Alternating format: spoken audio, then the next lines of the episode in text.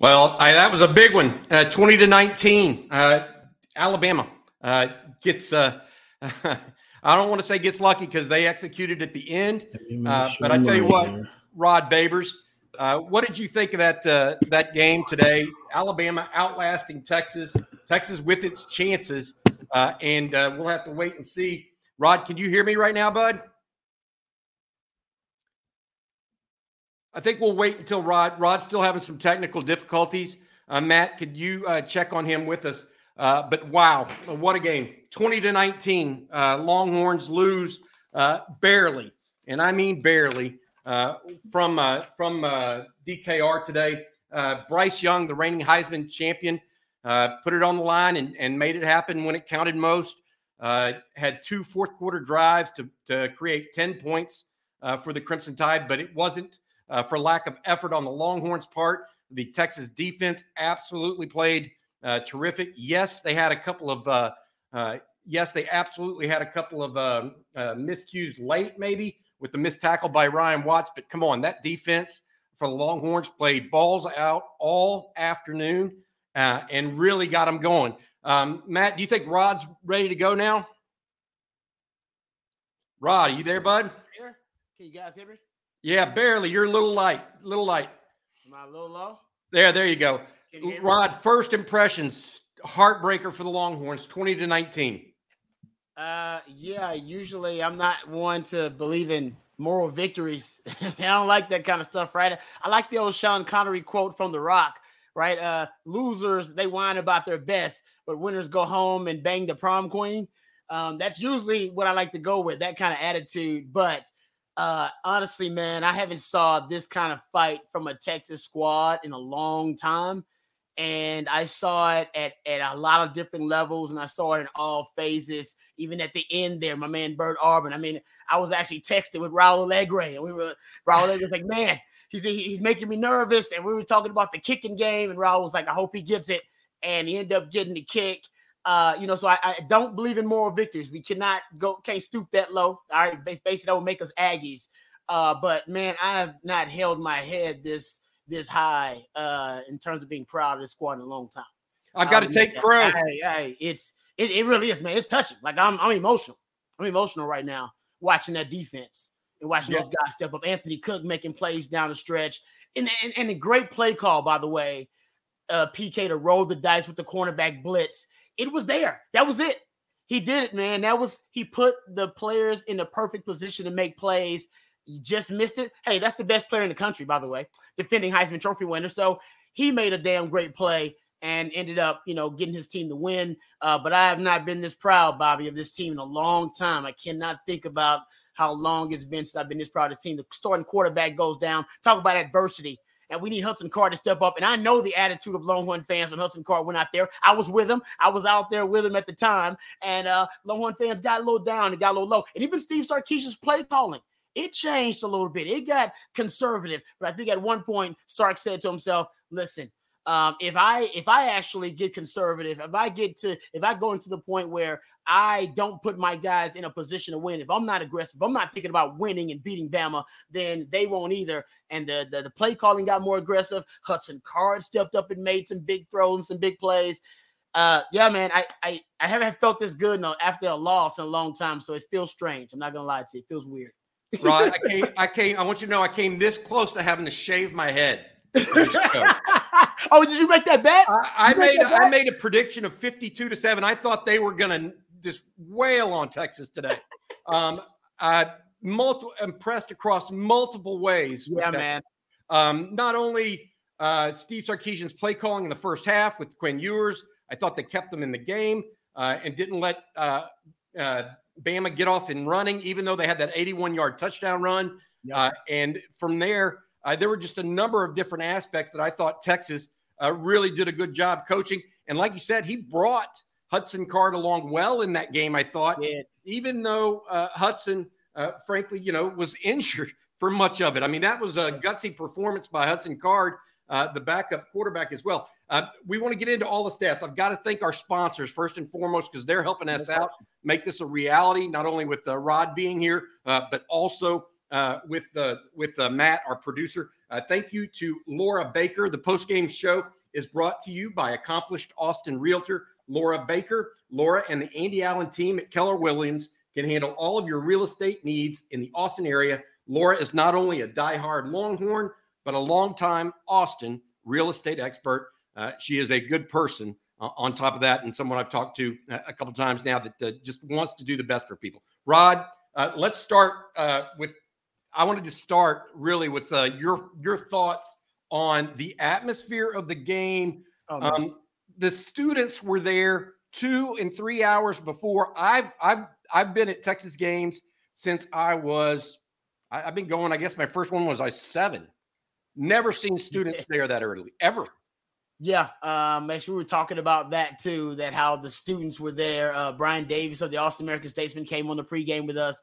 Uh, so did my man Jeff Howe. Both remarked that the students were there early. That it was a line and not a line to go to game day or any other of the extravagant, uh, you know, kind of ideas and things that were going on. It was about to get into the stadium because they wanted to be there because they believed that not only could they make an impact on the game, um, but I think they they thought they were going to be there to witness something special.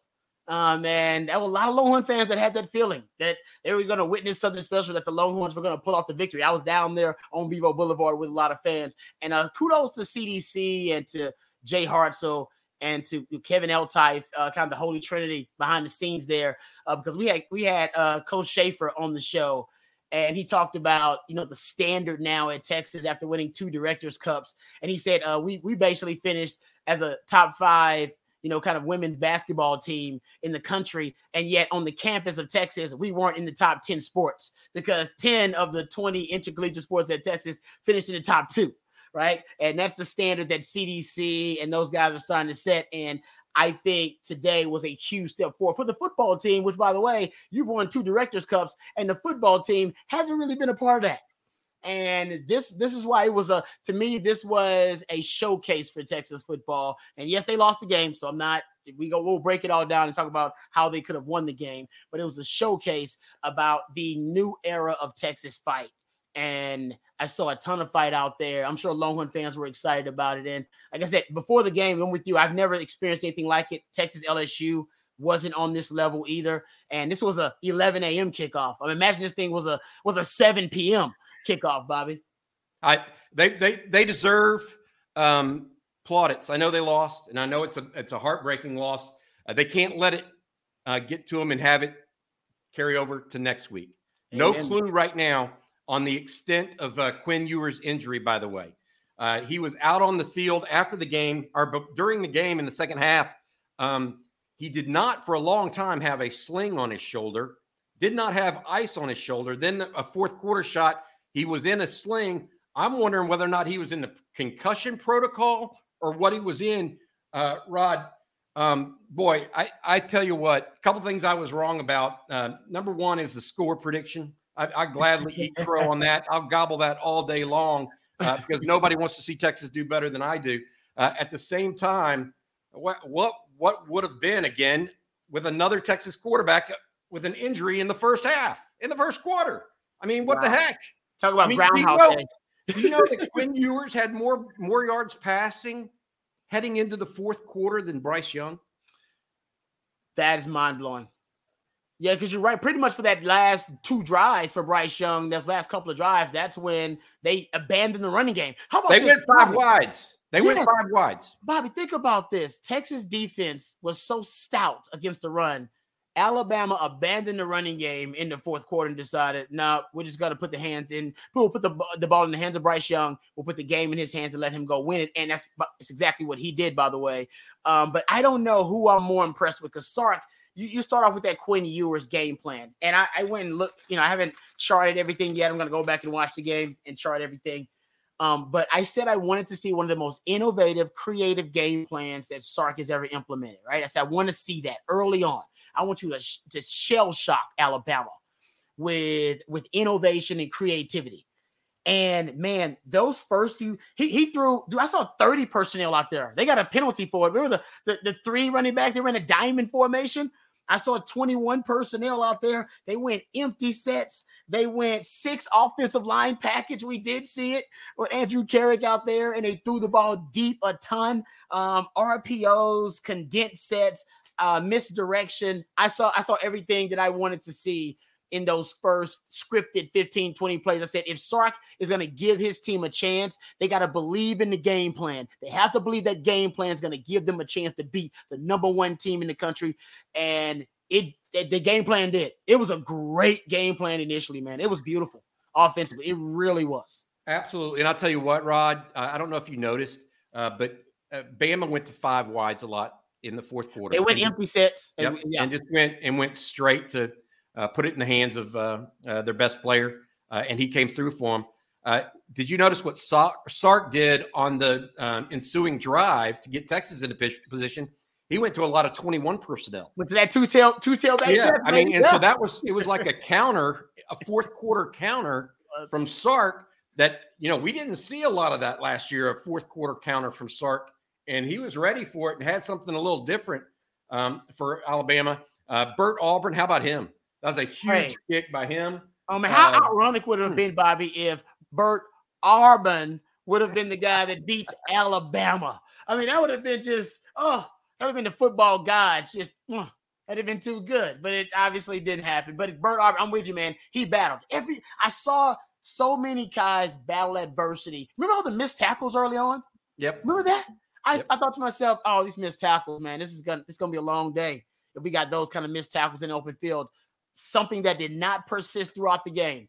Guys actually, I mean, they did miss some tackles. You're going up against the best team in the country, but it wasn't something to me that was a a overall detriment to the defense. The defense pretty much played the best game. When's the last time you seen a defense play a, game this good for Texas, Bobby? Last time against a quality opponent. Against yeah. Um, give it to them because it's a while, man. It had, well, it wasn't. It certainly wasn't last year. It um, wasn't last it, season. No, there was no at no point in last season did I think they played well. Um, 2017, uh, maybe. I don't know man, if it was. You know, let me let me come back to that, Rod, because I tell you what right. was, was interesting is I thought after Jaylan, I thought Jaylan Ford did not play well early. Uh, that long touchdown run, while it was well blocked by Alabama, Jalen Guilbeau got swallowed up. Uh, Anthony Cook got engaged uh, the middle linebacker has to make that play and fill that hole, and he was just late getting there. Um, but beyond that, I thought Ford came alive later. Yep. You know, he, he, he started seeing the game a little bit better.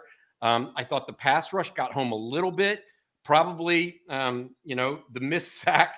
Obviously, if I, if I had to say the play of the game, you know, you and I are going to do this. Play of the game, the missed sack uh, by Ryan Watts, probably. And I yeah. and I can't look. You've done those you've been a corner coming off the, the edge. You've missed that before. Mm-hmm. I, I, I, yep. It's all about the angle. It's all about out, out of control, under control, as Coach Bull Reese would say. yeah, exactly. and I'm telling you, you know, he was close. Young, I mean, basically got as low as he could to the ground and skirted out of it. I don't. a great player making a great play. Yes. yeah, you can't. You can't. Uh, Ryan Watts, I thought, played extremely well. Yep. Um, Alabama's receivers dropped a few passes too.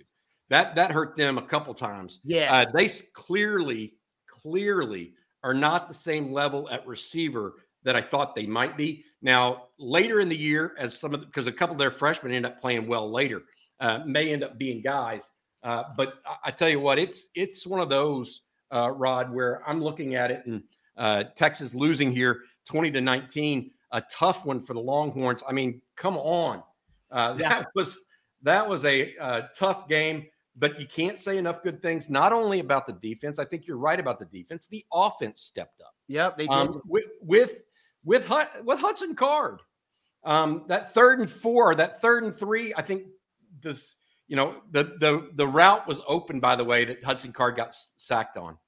If Bijan makes the block of Will Anderson and engages, that was wide open. Yeah, eh, you know, Bryce Young still would have gotten the ball back, and I'm not so sure he couldn't have scored a touchdown based on just how good he was doing. Uh, but uh, I, I, tell you what, uh, Bert Auburn came in. Uh, Roschon Johnson ran hard. That that, that first first down on that last drive for It Texas. was, it was a 12 yard gain that run after Yeah. It that was, was those. That was a man play. quintessential Rojo is what that was. Yeah, that was- not that be was a- denied. That was a man play. I mean, that, that's why that's why I think you're right. Sark had him in there. He was like, Sark was like, you know what? If this is the last drive against Alabama, I want Rojo in there. He's the team leader. We had the deepest uh, running back room in the country. I want Rojo and Bijan out there. My starting the starting quarterback is out. Anyway, you know what? I'm going Rojo and Bijan. And you're right. He went 21 personnel in that uh, last drive a, a few times, and I liked it. I thought it worked out well for him. Um, so I I thought they did. Uh, I thought the play calling, considering the situation, and what was the what was one of the biggest issues for Sark last season? Right, it was adjusting. We saw Sark get leads. His preparation and game plan was magnificent. Even last season, it was great. Right, so we know that was a strength for Sark. Where he struggled was in the battle of adjustments, the chess match within the game. And he would lose that battle of adjustments, didn't have a counter ready to go. Um, and then oftentimes the team would go to, toward a downward spiral. This game, to me, considering your starting quarterback goes down, you're matching wits with Nick Saban, the GOAT, and one of the best coaching staffs in the country. And yeah, you got number one coming in town. I thought the adjustments throughout the game by Sark were excellent. Even when the play calling got conservative, now I know he was just troubleshooting. He was just trying to get either Hudson Cardin into a rhythm or figure out, all right, you know what? What can I attack? What's what can you know what he attacked? The corners. He went back to he's like, you know what? These corners, they can't hold up. Hudson, go at him. Go at they got one-on-one, and you know they were playing one-on-one because we know that Nick Saban loves man-to-man coverage, and Sark know they love man-to-man coverage. Sark says, listen, they're gonna play man-to-man. Let's go. We believe we actually there's not a it's not a huge disparity between their corners and our wide receivers. And he was right. He was right about that. There was not a huge disparity there. They attacked him and it paid off with some pass interference calls and it paid off with some big plays. I you mentioned the PI calls. Ja'Tavion Sanders was interfered with in the end zone. That ended up being a three point play instead of it should have been another first down Yep. uh, inside the game. The refs, I think, had an effect on this game. Uh, Sark will not uh, likely admit it. Uh, they wanted to call DeMarvion Overshown for targeting, which clearly wasn't. They wanted to call him for a late hit, which it clearly wasn't. You can't be can't be a late hit if the guy's not down. Um, it can't be a roughing if he's not down. yeah. Um, if the ball's was still in his hands. And then, and then second piece is where was Bryce Young throwing that? That was clearly a safety if they're not gonna um, you know, so that that and plus the early PIs that weren't called in the end zone uh, could have given Texas a leg up there. At the same time, here's one of the things I'm I'm um, I, think that Texas went into the half at 10, should have been 13. Will Anderson got a ha- hand on Oh. that ball, right? Did he before- really? Okay, so I Yeah. was wondering because he was close. That's like a chip shot. It's like an extra Yeah, point. It veered. It veered pretty heavy. I, I I gotta watch it. I gotta times. watch it.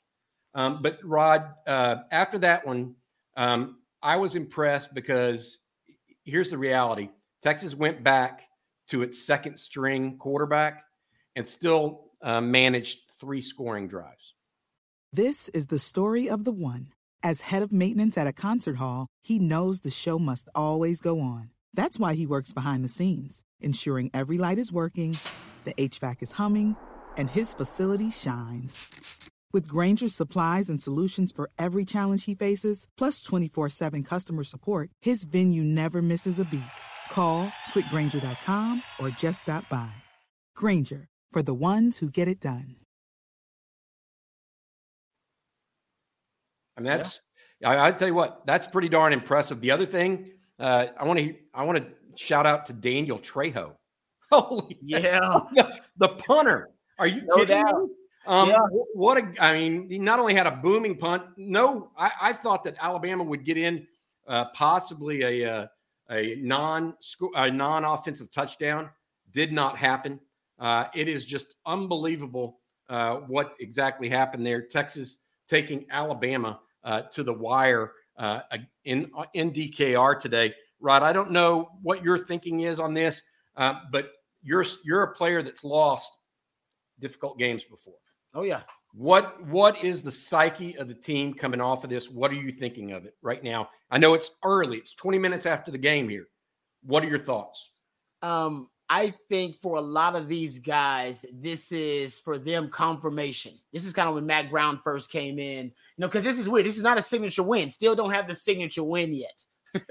this is almost like you ever seen the movie Tin Cup? It's like one of those Tin Cup moments. Even though you lose, you have a moment where everybody starts at that point to to believe in the vision of Steve Sarkisian, right? And the growth right? We're looking for something to quantify the growth. You want to be to quantify the growth. It's tough, right? Yeah, like oh, it's the development issues. Like, did they have they handled that? You know, they're bringing in a, a ton of talent, but there's cultural issues, right, about this team and the leadership on the team, and also so all there are a lot of things that Sark had to address in the offseason. and you just want to have something to be able to quantify the growth. And for fans, this quantifies the growth, but even for the players in the locker room, we're putting the putting the work in in the offseason right? To build the culture, to make sure they they do the right things, to to put in the extra work, uh, to make sure that they are. Remember, Sark said that last year, what was tough about you know deal, dealing with COVID, and also something that he didn't notice was cultivating that team building, right? That camaraderie within the team. They didn't have it. They weren't playing for each other. They were out there playing, but if you ain't playing for each other, you I mean, what you what you playing for? You playing for the name on the front, you're playing for the name on the back, right? Texas, that's that's all the fans, baby. That's the tradition. That's the culture. The name on the back. That's your family name. All right, and that represent all that represents the, the brother next to you. All of that, right? The coaches. That's the family. All right, La Cosa Nostra. All right, we would call it. That's our thing. And now I do think, and this is something that we even got in the offseason from all the momentum. I think the players are starting to believe. I do think they believe in Sark's vision now. Hell, he got the he got the Mannings to believe in it after five and seven. I thought we all thought that was like mind blowing. Like, man, Sark got the Mannings to buy this vision after five and seven and losing to Kansas. Man, maybe something special is going on there. And now you have confirmation on the field. It didn't result in a win. All right, didn't result in a win. Got to be clear in saying that. But there's confirmation of growth. There's confirmation that these guys now are playing for each other. There's confirmation that, that there's Texas fight now embedded in the culture once again. And there's pride, right? The pride and the winning tradition of the Texas Longhorns will not be entrusted to the weak nor the timid. And too many times last year, they were weak and they were timid. This team versus Bama, yeah, they lost. They got the L. Man, there ain't nothing weak and timid about this group. So God bless them. And that to me, that's that's what I think they're believing in the locker room right now. Gotcha. Stop. I want to go to Tommy Yarish right now, who's at the game. Uh, Tommy, uh, you were there. Uh, describe uh, the fans and what happened today. Hey, Bobby. Hey, Rod. Yeah, I've, I've been here since since 5:30 this morning. Uh, it's been it has been a long day. I am exhausted. My head is pounding. Uh, but no doubt about it. I talked last week. There was a lot of energy in the stands. I think you need to multiply that by 10 to describe what the fans were like today. 105,000 strong, and you heard every single one of them throughout the entire night you know, after the game, it was obviously a lot of disappointment, but you know, I've thought to myself, man, you know, the loss is bad, but what is there to be disappointed about? That was as good of a show as you can put on against the number one team in the country, uh, considering all the circumstances, like Quinn Ewers going down, uh, Bijan Robinson not able to get going. He just had 51, uh, 57 yards on 21 carries. So, you know, Hudson Card came in, stepped in, played really well, over 100 yards in the air for him, and all of that on a hurt ankle as well. So everybody hmm. stepped up to the occasion today. Uh, just a couple things not going the Longhorns' way, but nonetheless, an impressive showing against a very solid team in Alabama. Um, you know, you were at the game. Uh, it was going into the student section there, Tommy. Uh, that last drive, uh, the fumble, the sack in the end zone. I thought it was a sack. It should have been a grounding call. What were you seeing from that angle over on that side of the field from uh, uh, down low? Uh, yeah, you know the defense was just flying all over today.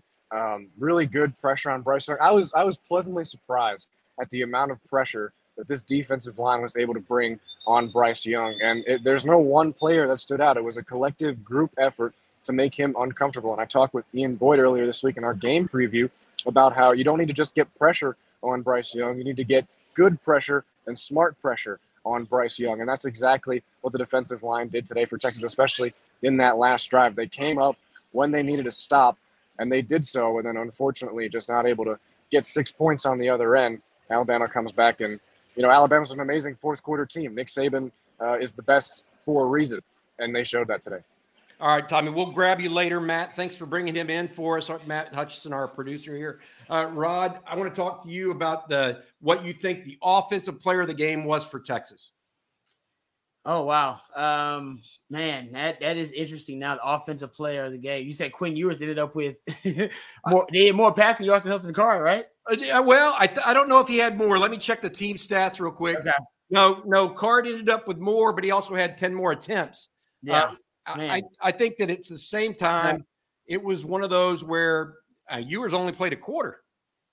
I know, and it's you know what? If you just look at total touches, I mean, man, because Bijan had 21 rushes for 57 yards, but he also ended up with three receptions for 73 yards.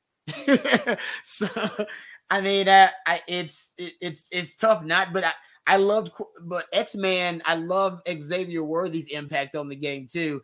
So we're going to offensive player of the game. It's hard not to give it to Bijan considering his total yardage numbers. Yeah, I I, I have probably going to be in what, close to what 120, 130, something like that, around there. Yeah, I, I tell you what, um, they uh they they literally uh gave it. I, I would go. I would probably go with Jordan Whittington. Uh, I thought he was strong all game long. He was uh, seven catches, 64 yards, got a couple of key first downs, uh, made the right uh, plays, in my opinion. Uh, the one that I don't know about uh, is in debating is giving it to Hudson Card too, um, and I'll tell you why. no, he wasn't perfect, but boy, for a guy that lost the starting job less than a month ago, I mean, it's literally a month ago uh, Friday, I think that he yeah. that Sarkisian named the, the starter, maybe three weeks ago Friday, that Steve Sarkisian named uh, named Quinn Ewers the starter for Hudson Card to come back on one foot, basically, and to play like he did. Um, no, he wasn't perfect. You know, he threw some bad balls, took some bad sacks, which he's which he's done previously, and probably one of the reasons why uh, he didn't uh, didn't do it. But I, I, think I would give it either to um, Jordan Whittington or Hudson Card, and more more Hudson Card for me, probably just because I thought it was a yeoman effort. I mean, you want to go to Charles White against Alabama?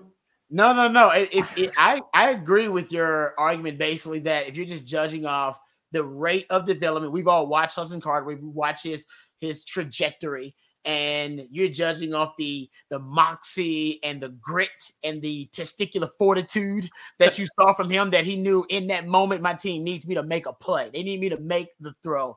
Um, he did. Uh, there, I'm not gonna lie. I did not have a ton of confidence that Hudson Card could make some of the throws that he made, but he did. He surprised me. Um, so I'll go on the airwaves and admit, like, hey man, I did not think Hudson Card could make some of those plays against an Alabama. I thought you would see him, you know, start to spiral more with Alabama. And now he spiraled a little bit, but then I saw him gather himself and make some plays and make some throws. So if you want to make that argument, you can. I don't know if any one player made just any, you know, a tremendously huge overarching, you know, impact on the game.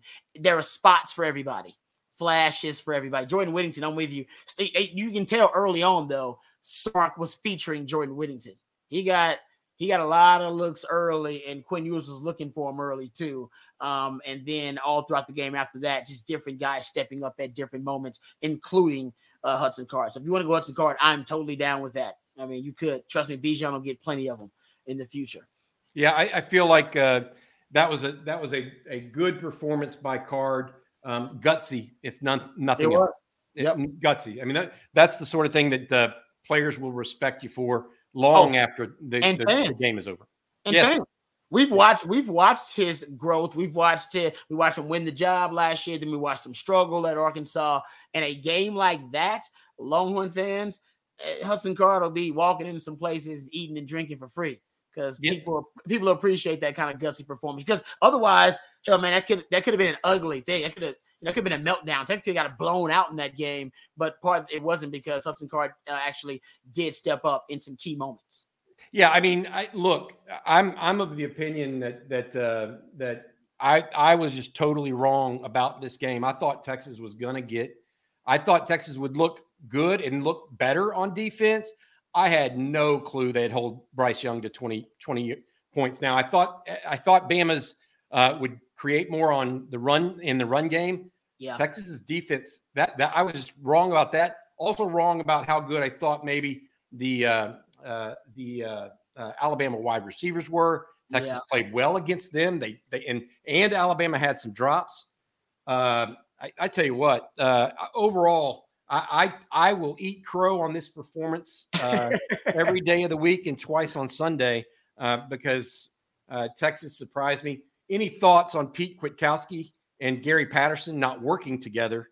Well, Yeah.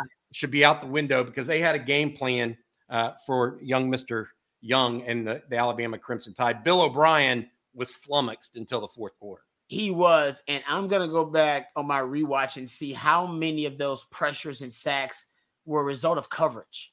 Because some, I mean, you watched and Bryce Young had to hold on to the ball. There was times he was looking downfield, and there was just nobody open. I mean, it was just that simple. Those wide receivers for Bama just could not get open, could not create separation against the Texas DBs.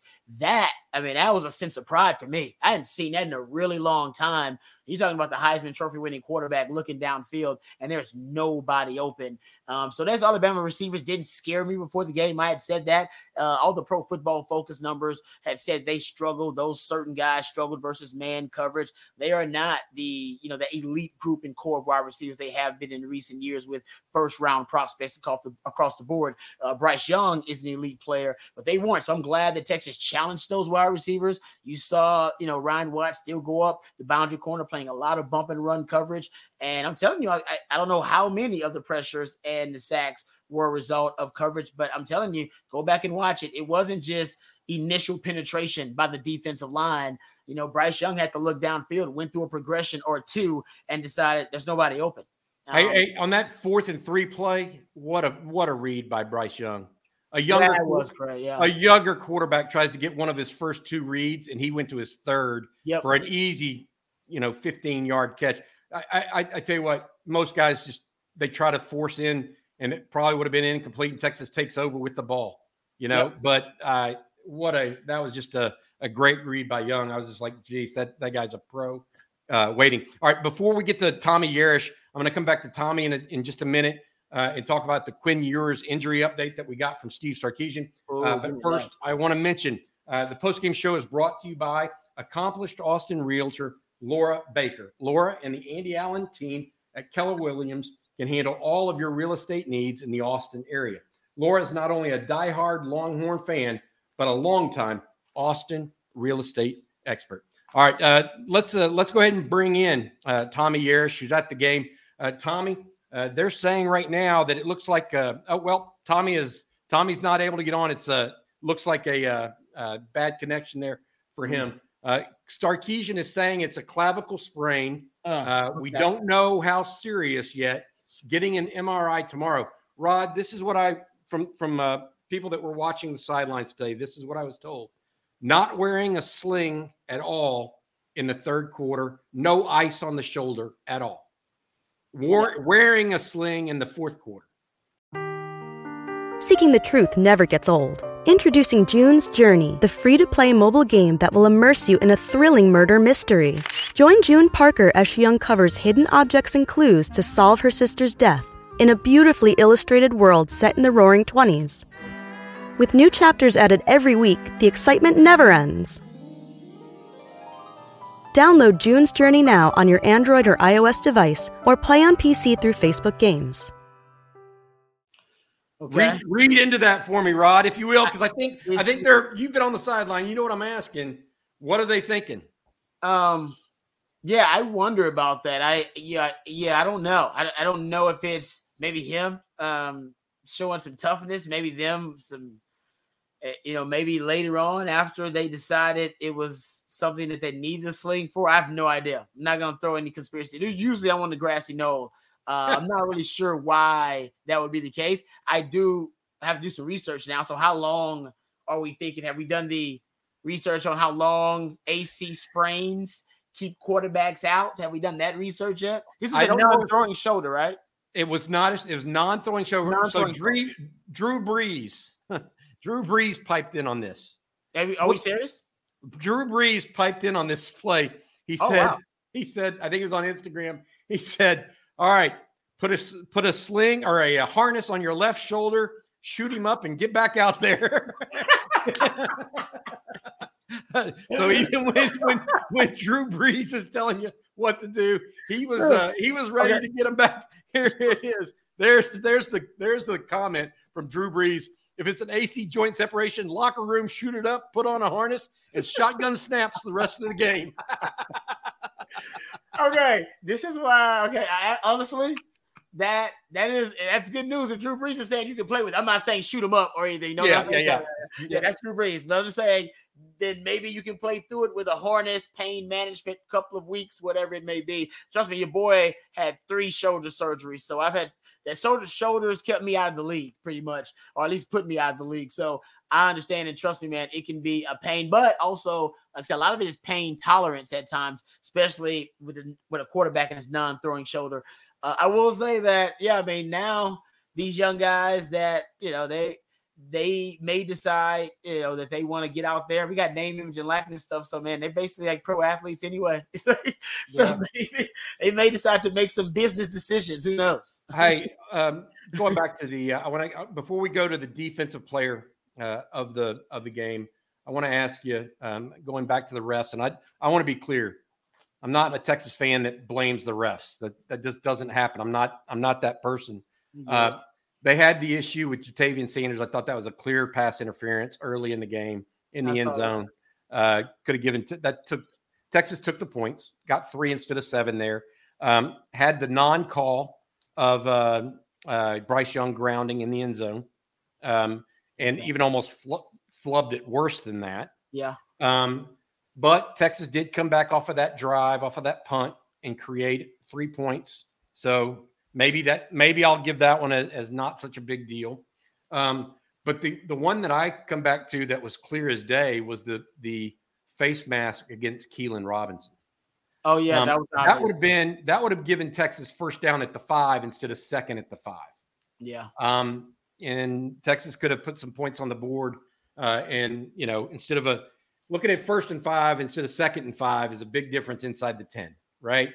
Um, you got another another play to go with. So um, at the same time, uh, you know, I'm guessing Texas got away with a, a hold in the secondary. One of the uh, announcers mentioned that. Um, but it was uh, it's one of those things that we got to you know both sides deal with it. Clearly not a clean called game. Uh, Alabama, uh, I believe, finished with 13 or 14 penalties. which makes- 15, I thought it was. 15 penalties, It's the makes- most penalties ever by a Nick Saban team, I believe. Unbelievable. that they said. Yeah. I think that Congrats to the crowd for that. You know Right. what? You got to give them some credit. Yeah, because some of yeah, some of them were like uh, false starts. So I, I'll say this too, because Mack Brown used to always have a great saying: "Players play, coaches coach, officials officiate." Can't worry about what they do. Just gotta take care of your own business. So usually, I'm with you. I usually don't go to the officials. I will say this about pass interference: they were inconsistent on how they call the PIs, right? Because when Texas was attacking the Alabama DBs, that same amount of contact sometimes wasn't called for Texas. So that was a little inconsistent. That was a little annoying. But man, Alabama did get called for what? How many was it? Was it 15? It's 15 15, for 100. Yeah. Yeah. so that's it's hard for me to say that the officials, you know, I mean, that they that they should have called more on Bama because they probably should have. Obviously, the Keaton Robinson face mask was obvious, and I don't know what the hell happened with the targeting slash. What was that roughing the passer? They I like they looked like they were trying to find something there. I have no, The yeah, that was crazy. That was I got to go back and watch it. I don't know. I don't know. I'm gonna. I got a friend of mine that's an official. I'm gonna ask him about. It. That was crazy. I have no. I, I have no idea what happened there. Uh, but yes, I, I'm with you. I think the officials, you know, might have had some type of influence on the game. But man, Alabama 15 penalties. That's the most undisciplined Alabama performance we've seen from a Nick Saban coach team in a long, long time. I don't know if we've ever seen one that undisciplined. Let's look at these stats real quick. Um, Texas, uh, Alabama outgains Texas by just three yards. Uh, the ones that that uh, play are big for me. Um, passing yards, Texas out through Alabama, uh, but the the rushing yards, Alabama outgained Texas. But really, it was one big run Yep. and Bryce Young scrambles. That's yeah, it. toward the end of the game, that big long one toward the end was. He, he had three or four, right? Yep, you're right. Three or four good ones. Um, I think that the other thing that you could you could talk about uh, there is third down uh, conversion. Texas last year was horrible against as a defense against third down. Held Alabama to five of fifteen this year. Yeah. I mean, And- what that that's pretty darn strong against the number one team in the country. Uh, 25 first downs to 16. Uh, the defense as a whole played a hell of a lot better. Period. Like I said, I, I can't remember, but I'm trying to.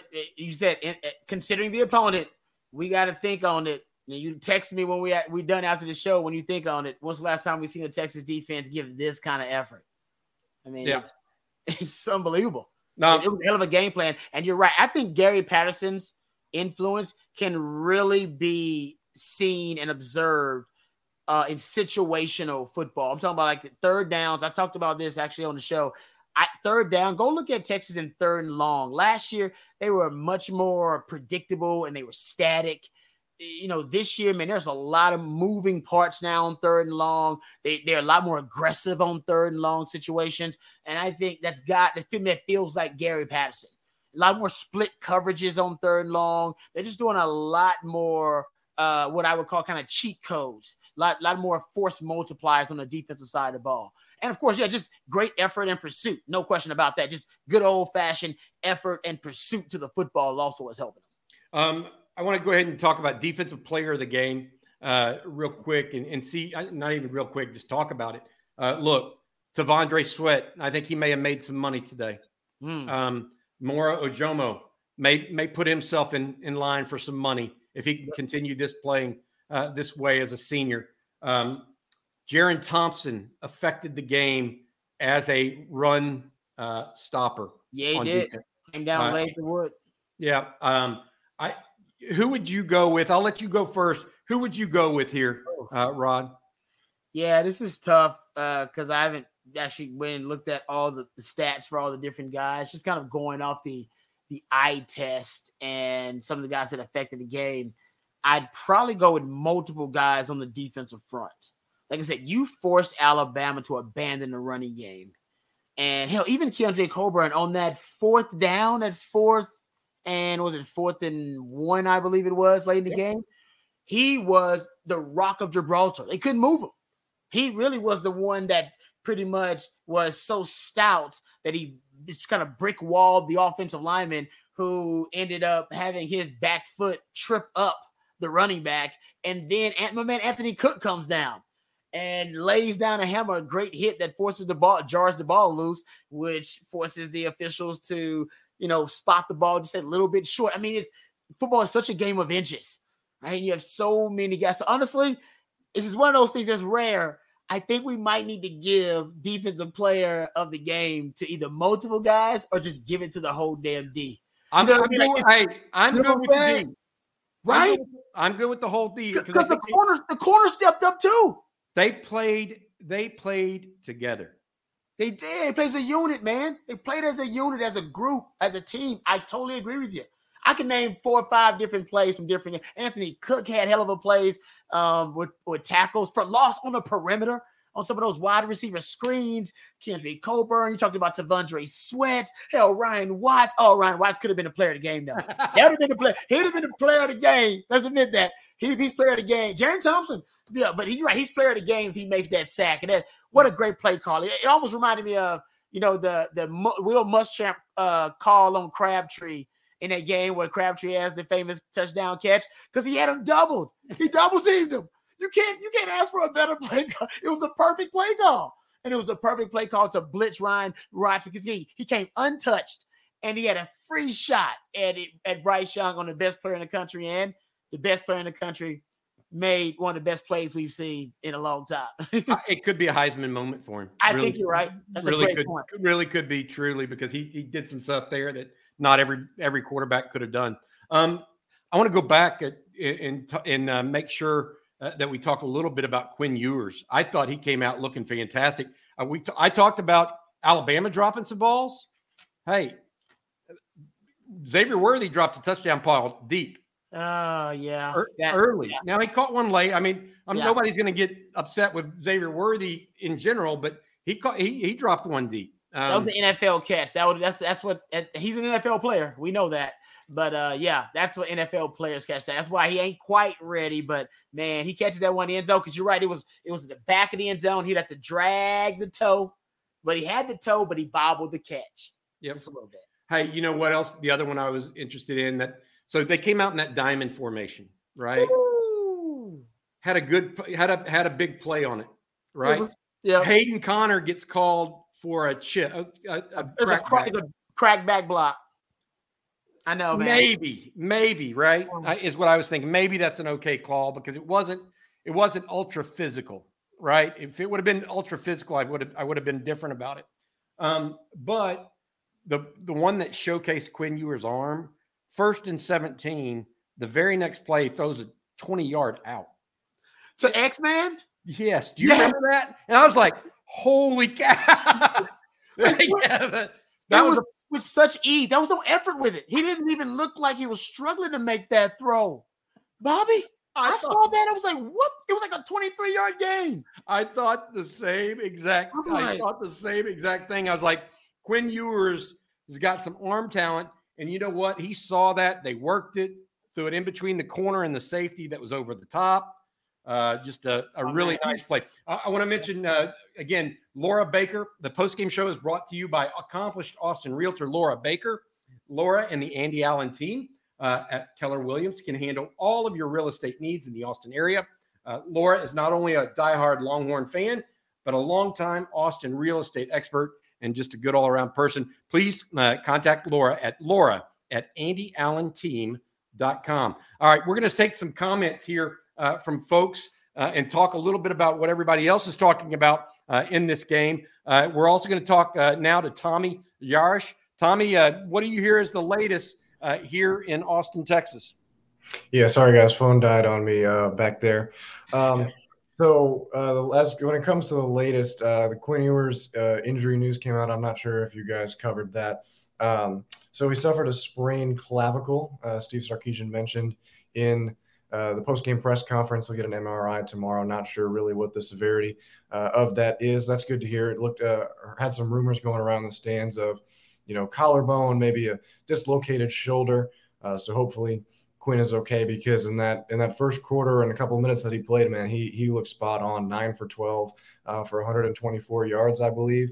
Uh, just the improvement from week one to this afternoon was absolutely stagnant, and it was really fun to watch. He was meshing really well, uh, making all the downfield throws, and you know later in the game. There was that. I remember this one specific throw. Hudson Card was trying to look for Xavier Worthy down the left sideline, and he just threw it about five yards to his right. And I said to everybody sitting around me, I was like, man, this is where you need a guy like Quinn Ewers who can make that throw and put it on the money to your best wide receiver. Yeah, I, I completely agree there. And, and Rod, uh, you you saw that play as well. I saw you nodding your head there. Um, don't forget Hudson Card also injured right then. Couldn't really step into any throws. Very true. Um, uh, one of the reasons why I liked, uh, let, us talk about this too, because I thought, first of all, Quinn, I, I don't know that I saw Quinn Ewers throw any balls that he would want back today. I like that. You, you know what I mean by that? I didn't see him throw into coverage. I didn't see him. Maybe he threw high to J- Jordan Whittington once, but Whittington actually came down f- with it. Um, and that's a that's a big thing for a young quarterback against a really good defense. Yeah, Um, you know, I totally agree with you. I, I feel like there's something to be said there. I, I also think that um, uh, kudos to Steve Sarkisian for putting him in a position uh, to be to do well. That first little t- tight end screen to, to Oh. Ja'Tavion Sanders, that that's got Will Anderson immediately Yep. immediately thinking, "Oh boy, I need to I need to be aware of this the rest of the night." Uh, further, or the rest of the afternoon. Furthermore, getting Bijan Robinson in space against Dallas Turner. Those are the two pass rushers that Texas was worried about coming into this game: Yep. Turner and Anderson. And the fact that those two uh, were able to, to to do what they did in Texas kind of didn't take Will Anderson out of the game. He he still had an impact. Dallas Turner had an impact by injuring Quinn Ewers. Uh, but uh, long story short, uh, it, it, was an interesting game. Tommy, one more question for you. Um, you know, what was it like? Uh, to try to describe the atmosphere as people were leaving the stadium, hmm. uh, if you don't mind, because yeah. I know a lot of times people are mad, cussing, mad at players, mad at coaches, especially in a tight loss. Uh, it, it, it, couldn't have been that today. I, I, just I can't imagine that that situation. What was it like? Uh, the fans leaving the stadium. Uh, well, was. I think it's a little bit of a mix of everything. I don't think there was any blame on any players. You know, these, these fans realize that each and every single one of those guys played their hearts out, and there wasn't any, any bashing on coaches either. Because, like Steve Sarkisian has mentioned coming into this week, he said this game plan has been ready already for about three months' time now, uh, as they as they really look forward to this game. But uh, I think it was more just frustration. Uh, we saw the, where I was sitting in the student section was right beside where the Alabama fans had bought some tickets uh, in the top of that first bowl. And there was definitely some jawing going back and forth, uh, as you would expect. Um, everybody letting their frustrations out, some horns down here and there, just exactly what you would expect. Uh, but these these Texas fans are, are fighting for their guys, and they definitely had their back in the stands. All right, Tommy. Thank you for your reporting. Uh, keep keep up the good work. Uh, you're you're going to be on again on I think Wednesday and Thursday of this week, uh, talking about the UTSA game. Uh, you've also uh, talking to uh, the beat writer for the San Antonio Express News uh, about the Longhorns, that, about the Longhorns and UTSA to try to get the inside scoop on UTSA uh, from their viewpoint. I want to now bring in. thanks, Tommy. Um, Matt, I want to bring in Jerry Hamilton now because one of the subtexts of this game was recruiting. Texas had had to be 50 plus recruits there, Jerry.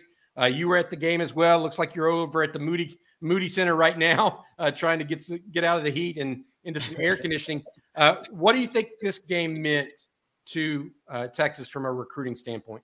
I, I think it's a 100% win for Texas. Look, um, it, it, proves that you know it, to me, recruiting is always when a new coaching staff is hired, you sell a vision. But at some point, that vision has to become a reality for kids. And look, Texas recruited a top five class through a five and seven season last year. Uh, uh this 23 class, the guys that are committed, the guys that are still recruiting, the 24 class, the 25 class. This is a game that shows kids, parents, circles of recruits that Sark belongs on this stage. And I and I think that's very important in recruiting. Um, and how could you not be a quarterback, a running back, a wide receiver, an offensive tackle. Kelvin Banks looked like a first round pick in game freaking two today. Okay. Game two. How can you look at that and think that is a great offensive scheme to play in? But I think it's bigger defensively than offensively today. Mm-hmm. Last year was really bad. It looked like a sieve at times. It was hard for a defensive recruit to see the vision that was being sold. Today, it's easy to see that vision being sold. Look, Bryce Young won the Heisman for a reason. He made some great plays down the stretch, right? Um, but still, Texas is light years ahead defensively where they were last year. And anybody that understands football can see that. Um, so I think it's a big win in recruiting. Now you got to go win more games. You know, I mean, this can't be your recruiting game. You got to go win more games. But I don't know what y'all been saying um, on here. But by the way, I want to say something else, and I'd love to hear Rod's opinion and yours, Bobby. Quinn Ewers was making throws in the first quarter that I'm not sure I've seen a Texas quarterback make in DKR. That was on a different level being in the stands. Those were first pick of the draft throws he was making in his second college start. It was, I can't tell you how impressive that was sitting in the stands the throws he was making, um, feet not set, just all the arm angles, all the things that made him so good as a sophomore at Southlake. It had been a while playing through injury as a junior, then sitting out last year since we'd saw since we'd seen that. It was unbelievable to watch. That guy was dialed in like you don't see many young quarterbacks. Texas has a quarterback.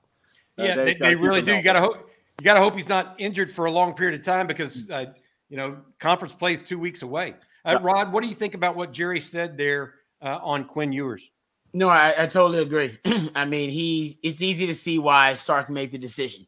Um, and that's that was the true separation is that and Sark kept saying this he can make all the throws. He can make all the throws. That was his one kind of go-to line it's like, hey, so why you go with Quinn Ewers or Rustin Card? He can make all the throws, and you saw it. Bobby just mentioned that uh what 23 yarder to X-Man, the opposite hash, the uh deep out that he ran. And it's like and he who makes a throw like that effortlessly, and that's exactly what he did. And yeah, I mean, Longhorn fans believe it. I believe it in my heart. If Quinn Ewers stays healthy throughout that game, you pull off the greatest upset win in Texas football history. Uh, I, I got a question for Rod. Rod, you're a national recruit. It's hard to because recruiting's changed so much, right? But if you put yourself in the place of a recruit today, because you were one, Bobby Bowden was in your house. Mm. What would your thoughts have been as an 18 year old kid today? I'm, I'm glad you said it because I said it before you came on too. It's confirmation of the vision. Yep. Right? When when Sark sold the vision to the Manning family and Archie Manning believed that everybody went, man, after five and seven, how did he sell that vision to the Mannings after losing to Kansas at home? And that's got to be something going on at Texas. And then we watch what this team put on display versus Alabama. And if I was a 17 year old, 18 year old watching it, it's just confirmation. All right. There's something special going on at Texas. And that's what Mack Brown was doing, right? That was his belief that after that number one class came in with Simms and Cory Redding, Mack pulled off the upset win over Nebraska. Something special is brewing at Texas. And it seems like Sark right now, I agree. I think this is confirmation of the growth all right, and the improvement that we all expected to see in all season. But you're right, this cannot be it, right? This cannot no. be the apex. Remember Texas, LSU in 2019 for Texas? It this cannot be that kind of moment where we see growth, but then we also see regression after that. You got to get better week to week. If you do that, the sky's the limit for this group. Yeah, I completely agree. Uh, that that's a big deal because here, here's the reality of it. Um, they've they've come up and played big in single games under Tom Herman. They did that a lot. And then the next game they go and, and throw a dud, right? Yeah. Um, it's it's you can't you can't your pitcher can't be an ace one game and then give up six earned runs the next, right? um, and that's what Texas did has done all too often. Often, okay, they just they just threw their ace against the number one team in the country, and they did well. Uh, yeah, they probably gave up a late run, right, and and lost in the ninth inning. But now the next game, they got to come back at it again. You know, they need to have more, an, another good game. This is the second game in a row, too. Very few penalties for the Longhorns. Um, compared to the most undisciplined, to, compared to the most undisciplined Alabama game I've ever seen. I don't yes. know. That's the most undisciplined Nick Saban coach game I've seen since he's been there. It was crazy Great. to watch in the stands. By the way, I want to throw a shout out. I know y'all probably hit on it. T'Vondre Sweat looks like an NFL player this year. Bobby said it. By the way, I've been waiting for that. And Alfred Collins, if he can, if he can bring it, then Texas has something on the interior because those two guys are the talents, the Sunday talents on the D line. If they get something out of both of those guys, it changes everything. Uh, Manuel, I, he's saying wrong again. You do not know this team, Manuel. Thanks for your opinion, but I I, I would put up uh, how well we know this team up against anybody out there uh, in twice uh, as as it goes. Uh, because frankly, uh, I definitely thought Texas was going to lose big, but other members of the inside Texas staff did not. Uh, so I would I would uh, I would be cautioned on that because we certainly have broken our share of news and continue to follow the Longhorns heavily. Um, hey Jerry, before we let you go. as it relates to recruiting, Duce Robinson, the tight end out of Pinnacle High School, was apparently not able to come in uh, because his game was lightninged out last night in Phoenix. Uh, but we do believe Tausili Akana and Jalen Hale both made it to campus uh, for official visits. Is that accurate? Yeah, I believe that's accurate to my knowledge. Yes. Yes. Okay. You you were in a. It was so crowded today uh, oh. for Jerry. He was texting me. He goes and and you were texting. You called me at seven o'clock this morning. and said I can't even get around to where I normally would look for people because right it's a it's a madhouse here. Yeah, yeah. Over by the Neuhaus where the kids and families normally walk in, they couldn't walk in. There thousands of kids in line. It, it's 7 a.m. when I walked by there, but they also had all the TV trucks, so they had everything just more. Uh, I don't want to say roped off. It's not ropes, but gated off in a much different way than they ever have. So all the recruits and families had to be taken by golf cart from wherever they told them to park to the Moncrief Neuhaus. they could not do like they normally do. It's just too many people, too much security, too much going on. Wow. Yep. I, I, I tell you what, uh, great stuff, Jerry. I appreciate you, man. You got uh, you have a good one, bud. All right. All right. Hey, hey, Rod. Uh, question for you uh, here uh, as we, we go forward. Uh, we talked about the offensive MVP. You went with Bijan. I went with Hudson Card. Uh, just from a strict gutty performance perspective, we both agreed defense as a whole. I, I think I think that they played as a unit. They deserve it as a unit, in my I opinion. totally agree. Yep. So many different guys made plays. Um, MVP, probably special teams MVP, Daniel Trejo. Um, although Man. Bert Auburn hit a hit a, hit a hell of a say, field goal. He had what one miss, right? If that one, mi- that one miss, oh, I mean, that, hey, I'm not getting on it because he's a new kicker and you got to go through your growing pain. So I get it, but that that growing pain that hurt. Now looking back on it, that hurt because that was how long was that field goal? Was that was that like a 20 yarder, 20 yarder. Yeah, man, that one hurt. Looking back, because I know I, I, you said it was tipped though. It was tipped. You said right? Yes, it was. Okay. It was. Um, Yeah. I- and he deserves it. I, I you know, uh, it looked like going back and rewinding it. Cam Williams, the true freshman, took a false step and lunged on the on the uh, on the uh, the attempt, and Will Anderson just the the you know probably number one, two, three, or four pick. Exactly. you know, made a freshman look like a freshman. That Hey. that, that kind of stuff is going to happen. Um, Yep.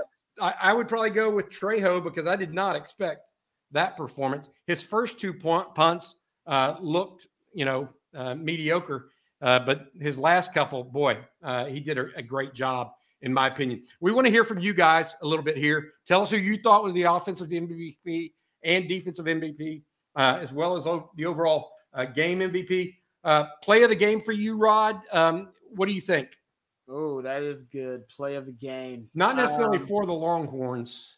Yeah, uh, uh, all- we got offense or defense or either, Either. one. here. Doesn't Either. matter. Either one. Um, man, to me, that um that Xavier Worthy uh deep ball was it was just a and this is the one that went inside like the five yard line, I believe it was. I, I think it was a 40, maybe 43, 44 yards. I'm not sure exactly how many it was, but I I the reason I like that is because we watched the ULM game, and the ULM game, Texas was a one of five throwing deep balls, uh, uh, 20 yards or more down the field. One of five. The only one was the seam route to JT Sanders. And I wondered in this game if Sark was going to, you know, uh, be aggressive still with the deep ball, or if he was going to try to limit himself with the deep ball, try to get to more, you know, short intermediate passes. And man, he wasn't. He was extremely aggressive early on. He was chunking the ball deep and he was challenging those corners. I like that play because it showed me about Sark's mentality. It also, I think, showed Texas that that was kind of one of those you ain't so bad moments too about Bama is that we actually may have an advantage on the outside. And from that moment on, they kept attacking them corners. And Yeah, it showed yeah. you about the game plan. Like, no, we're coming after these corners. They won't play man to man against us. Good luck. Good luck. Hey, and that play too was after Alabama had just run down and run 81 yard touchdown. Great point. It was the answer. It was the answer. That's that's exactly right. It was your response. Yep, and that's that came back. That came also after that out to, to Xavier Worthy as well on a That first. might be a play of the 17. game right there. that was like, well, I mean, but no, you, you know my piece, right? It's Yeah. like I, I think that that you look at it together and you take those two plays together and you're like, okay, Texas is not here to, to f around.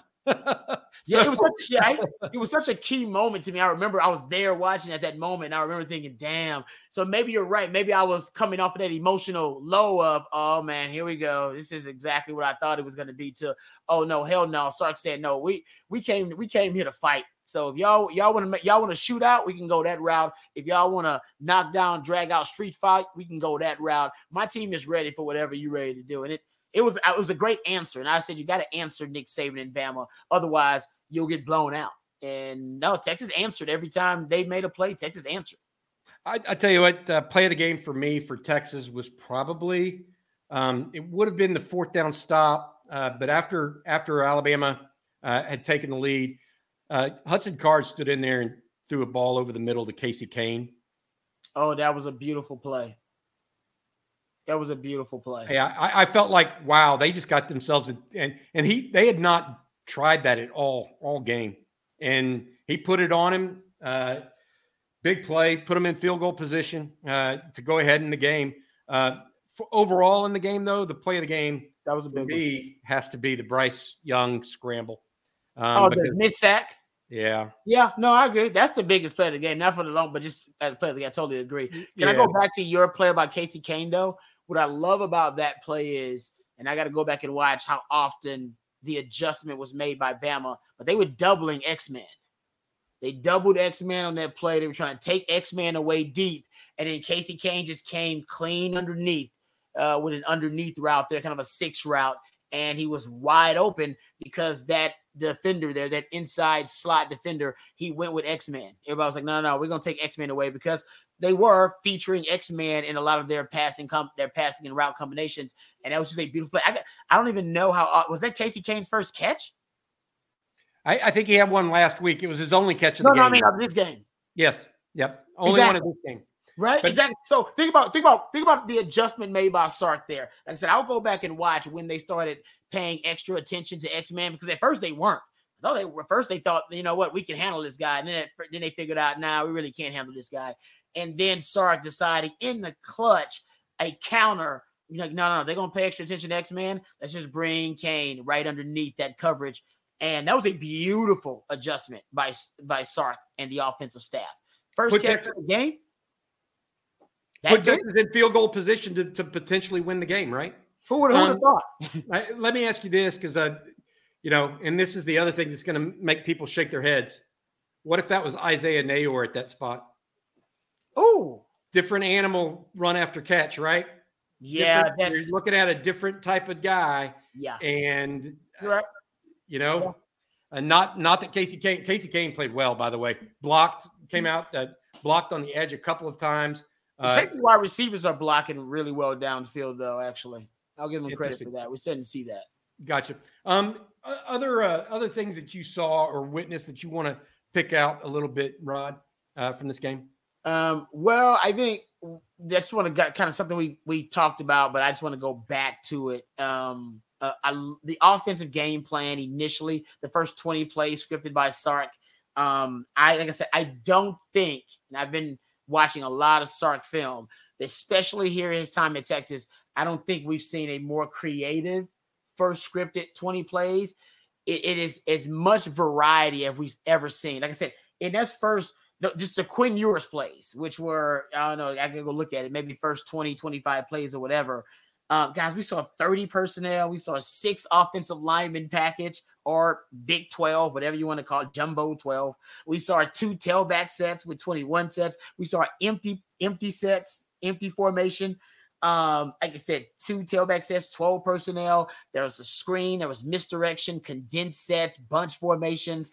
It was, like I said, as a football junkie and a football theorist, I wanted to see Sark's innovation and creativity really shell shock Alabama. I think he did early on. I think he did, and he put them on their heels, making him a lot less predictable, making him very unpredictable as to what formations, personnel packages they were going to throw at Bama. Obviously, when Quinn Ewers goes down, a lot of that changes. But go watch that first, you know, few plays with Quinn before Quinn Ewers gets hurt. What he hurt? Second quarter? Was it mid second quarter? Uh, first quarter.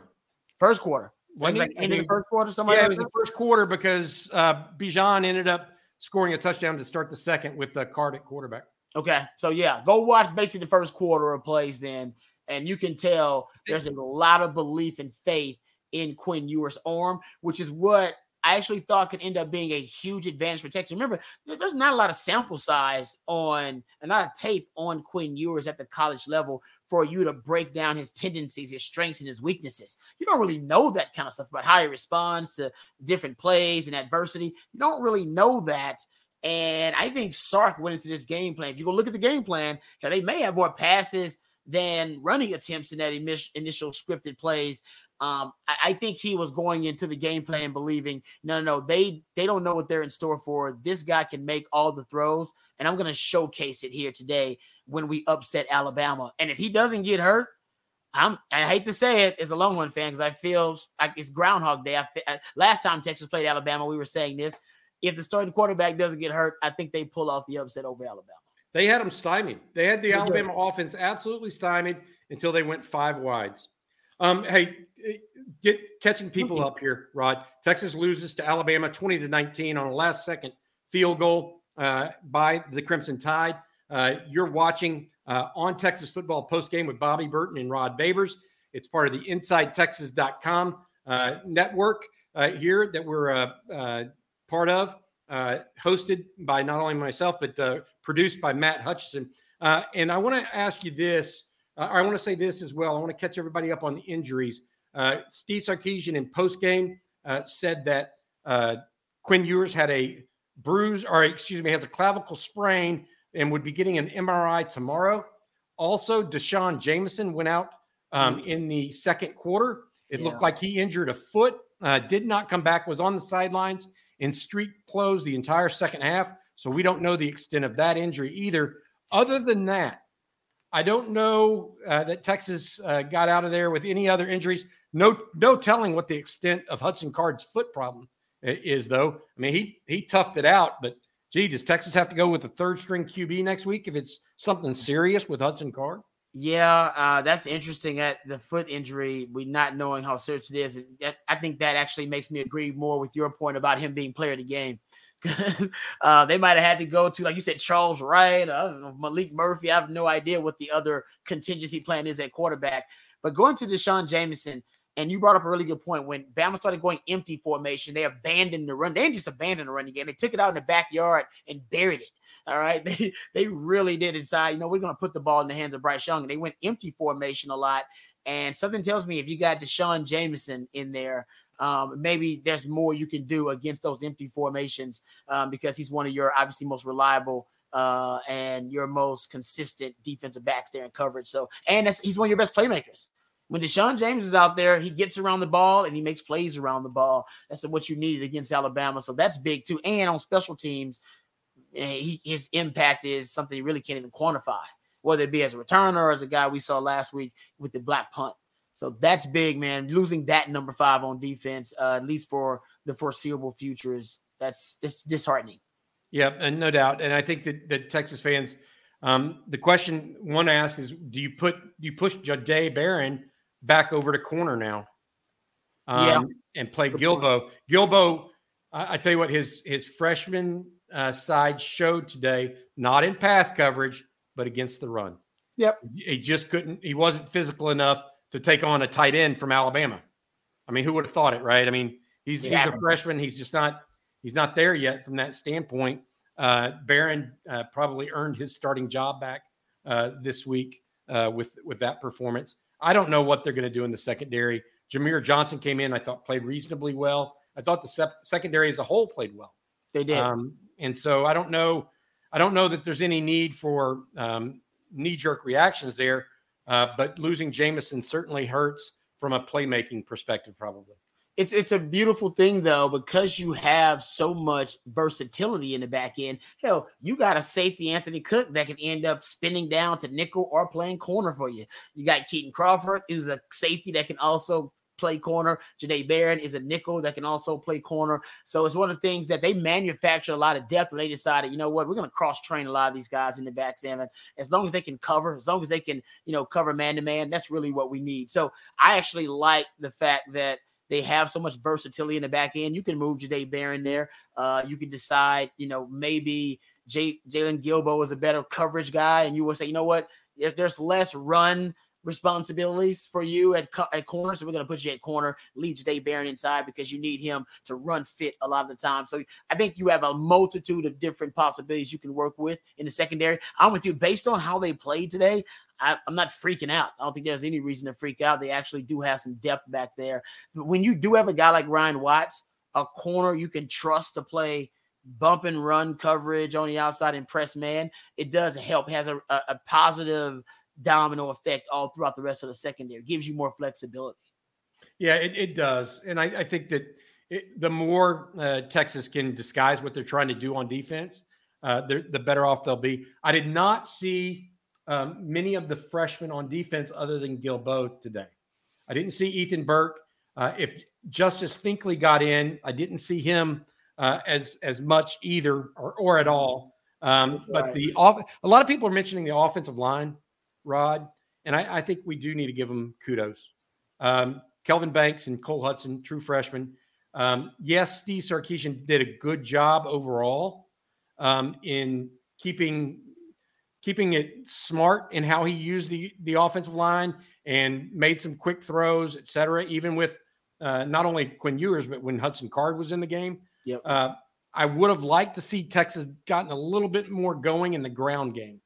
Never really could get going, and that probably uh, was, you know, couldn't like that third and three, third and four there at the end of the game uh, Mm-hmm. when Texas had the ball. Would have been nice to be able to pick it up. Probably not going to be able to do that against an Alabama defense. Uh, but overall, offensive line, two games into the season, is outperforming expectations almost to a level that the defensive line is, or that the defensive group as a whole is. Is that is that a fair statement? Um, that is a fair statement because we expected, especially against Alabama, right? Their strength going up against one of your weaknesses. You got two true freshmen on the O line. You know, they got guys who are going to play on Sundays on their defensive front, and Will Anderson might be the best defensive player in the country. And yet, it was not an overwhelming advantage for Alabama. At, at times, it wasn't even an obvious al- uh, advantage for Alabama, but it was in the running game. And Texas was not able to impose their will in the running game. And you got one of the most talented backfields in the country. So that does tell you that, yeah, maybe in the, with rush defense, this this group may be a little bit behind in terms of their rate of development.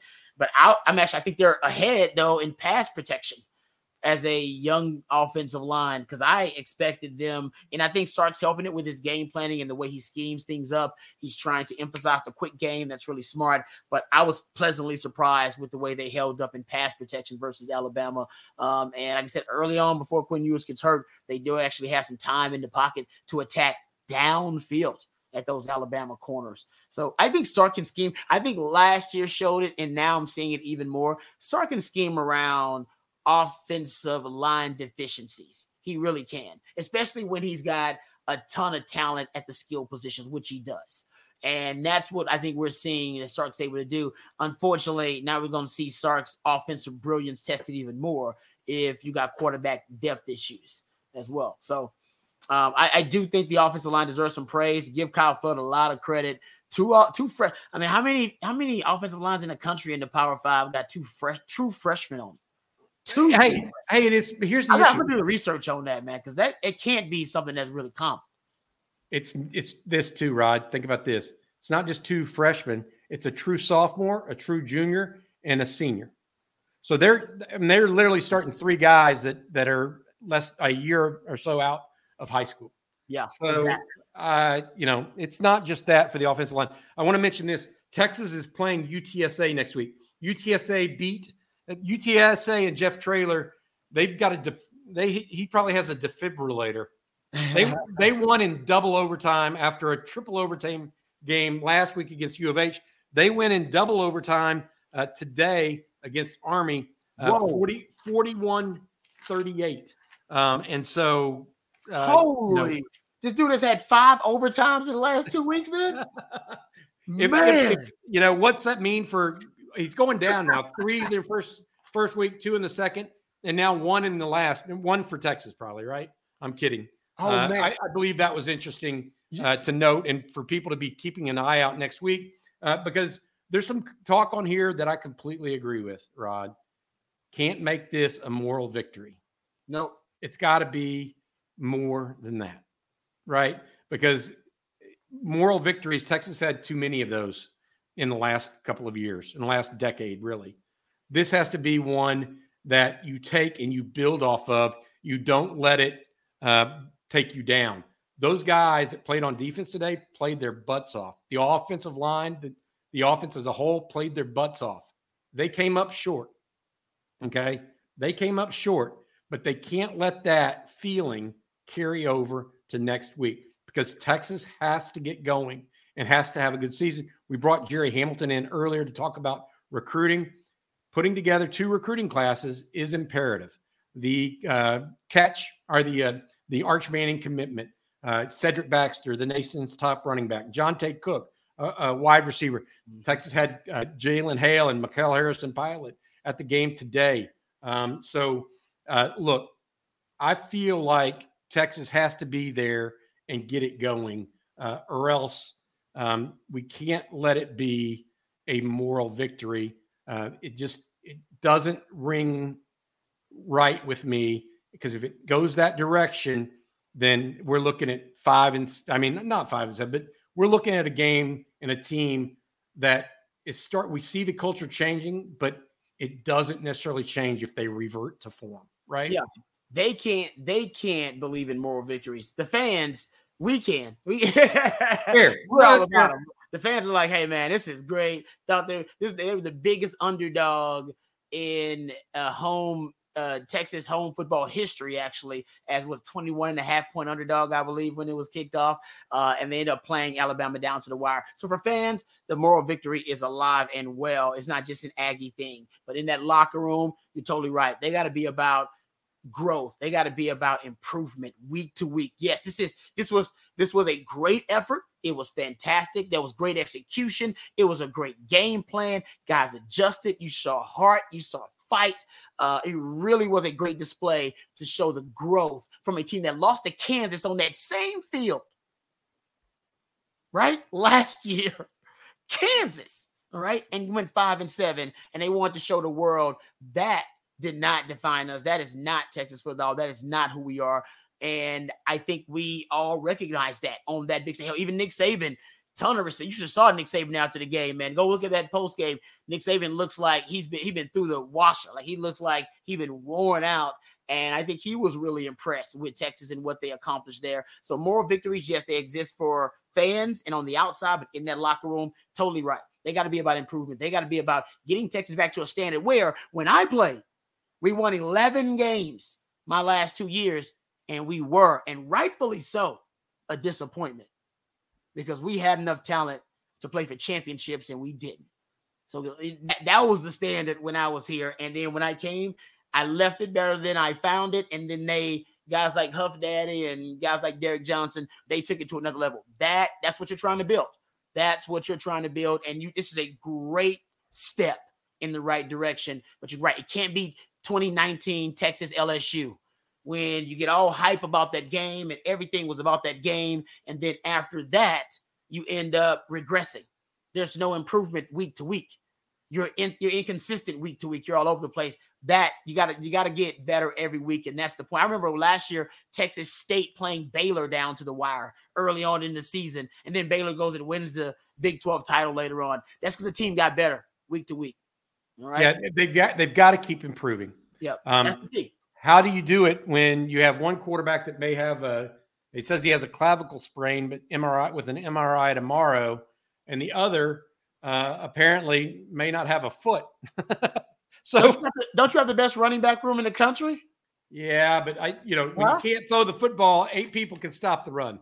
Now, you know, let's let's be clear. That's you don't. You may have the best running back room in the country, but uh, it, it's a, it's a difficult game to go to, especially. Uh, we'll, we'll, we'll see how it goes. Uh, the post game show here with Rod and I on on Texas football is brought to you uh, by Laura Baker. Uh, Laura is an accomplished Austin realtor. She's at the Andy or she's with the Andy Allen team uh, at Keller Williams. She can handle all of your real estate needs in the Austin area. Laura is not only a diehard Longhorn fan, but a longtime Austin real estate uh, uh, expert. Hey, I want to say uh, before we go, uh, Rod, over the next uh, couple minutes here, record crowd today. Yeah. Um, over 105,000 fans. Rod, I, I remember I went to Texas when there was a track around the middle of the stadium, and the fans for the would show up in the middle of the first quarter to the end of the first quarter. The the, the students would, especially at 11 a.m. games mm-hmm. because they had had a good night before, right? Yeah. Um, the, the, fans today, the students out there, uh, first come, first serve stu- uh, seating, I think had a large thing to do with that, that Del Conte pulled off yep. uh, in that area. So hats off to them. Uh, but not only that, but uh, you had Will Anderson saying it was the, the loudest environment he's ever been in. Wow. Uh, the wow. the defensive lineman for Alabama said that, told that to a reporter post game. Uh, mm-hmm. so just impressive uh, to me uh, overall uh, performance. uh, from just about every aspect of the team. Uh, really going to remember this game for a long period of time. Gutty performance by Hudson Card, gutty performance by a Texas defense that's been maligned for over three years now. I mean, frankly, it's been a recurring story. Where's the Texas defense? Because we haven't had one in three years, it felt like. Yeah. Uh, today, you can't say that.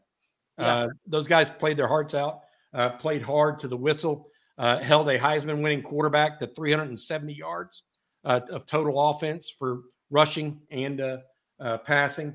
Um, I just feel like uh, five of 15 on third downs as well. You know, it, it it's, um, I feel like you could look across the board right now and say, okay, this, there's everything to like about what we saw today. Yes, we would have win, but it was everything we wanted to see. No, that's a great, and it's kind of going forward, right? Looking forward because yes, there are injury issues at quarterback now, and and Texas has to move past this Alabama game. You can't let it beat you twice. You got to move past it and improve. That's a great quote uh, from one of my coaches when I played in the NFL. It always said, "Life and football are constant struggles, deciding between what you want to be and what you need to be in order to survive." Right? And I think Texas offense, what it wanted to be, obviously, was what we saw probably in the first quarter with Quinn Ewers at the quarterback position. Um, but if he's got an injury and then, you know, Hudson Card's got to deal with an injury too, uh, you might have to revert back to what you need to be in order to survive until you get back to where you want to be with the quarterback position and guys are a little bit healthy. So I will say this that defense, if that defense is indeed legit, if the defensive transmogrification, this transformation is real, and they are a legit defense that can keep Texas in games. Think about what the Big 12 has become. I mean, look at Oklahoma State last year. they were a ball control, defensive oriented team. Look what Baylor had become with their RVO offense with Jeff Grimes and Dave Aranda. Ball control, defensive oriented teams. All right. That's that's who's winning the Big 12 now. Um, so I, I, will say this: if Texas, I don't know how long the injury is going to have when Ewers out. We don't know about that. Don't know about the Hudson Card situation. But if you do indeed have the best running back room in the country, yes, you got to improve your run blocking. That's no question. But maybe your recipe to win, you got to improve your special teams too, because it's about field position. That's going to be the case. Maybe it's about defense. Maybe it's about field position and maybe it's about ball control. Not forever, not obviously just until everybody gets back healthy and you can become the offense that Sark envisions. But hey, football and life, sometimes you got to revert to what you need to be, not necessarily what you want to be. We all got something we want to be, but then what do you need to be to pay the bills? Not be to not be on the street. And that's what Texas football is about right now. I think the defensive oriented model if it's real, and I got to tell you, against Bryce Young in Alabama, there's some substance to it at least. Maybe that's the way you go. For I, a while, I, just for look, a while. Gonna have to see it. Gonna have to figure it out. Um, hey, I, have got some breaking. Not, I don't know. I don't want to categorize as, as breaking news, uh, but Justin Wells of Inside Texas right now is talking to recruits as they come away from the game. Obviously, uh, big weekend in in Austin for that. Justin's uh, reporting uh, at InsideTexas.com that Texas, the visit for Jalen Hale going extremely, extremely well. Um, not only did Hale, um, uh, not only uh, did Hale come in on a visit Alabama last weekend, he visited Texas this weekend. It's thought to be down to between Texas and Alabama, although he's also visiting A and M next weekend. Mm. So what's going on there? Justin Wells just talked to Jalen Hale and uh, said that uh, it looks like that official visit to Texas going extraordinarily well. Texas uh, put on its best effort uh, today. So, all right, uh, thank you so much again to uh, Laura Baker, our our, uh, uh, po- our post game show um, advertiser, and help support this show. help me get Rod on here, convince him to do it. he's he's always up for it. but Laura Baker is an Austin realtor, and she's with the Andy Allen team at Keller Williams. She can handle all of your real estate needs in the Austin area. Laura is not only a diehard Longhorn fan, but a longtime Austin real estate expert. Uh, Rod, I, you know, I, I appreciate your time again, man. Horns come up just short, 20 to 19. It was a good one, but just short. Uh, we'll see you uh, on Inside Texas Uh, so for Rod Babers, I'm Bobby Burton. Uh, thank you also to Tommy Yarish and Jerry Hamilton, as well as our producer, Matt Hutchinson. Until next time. Welcome.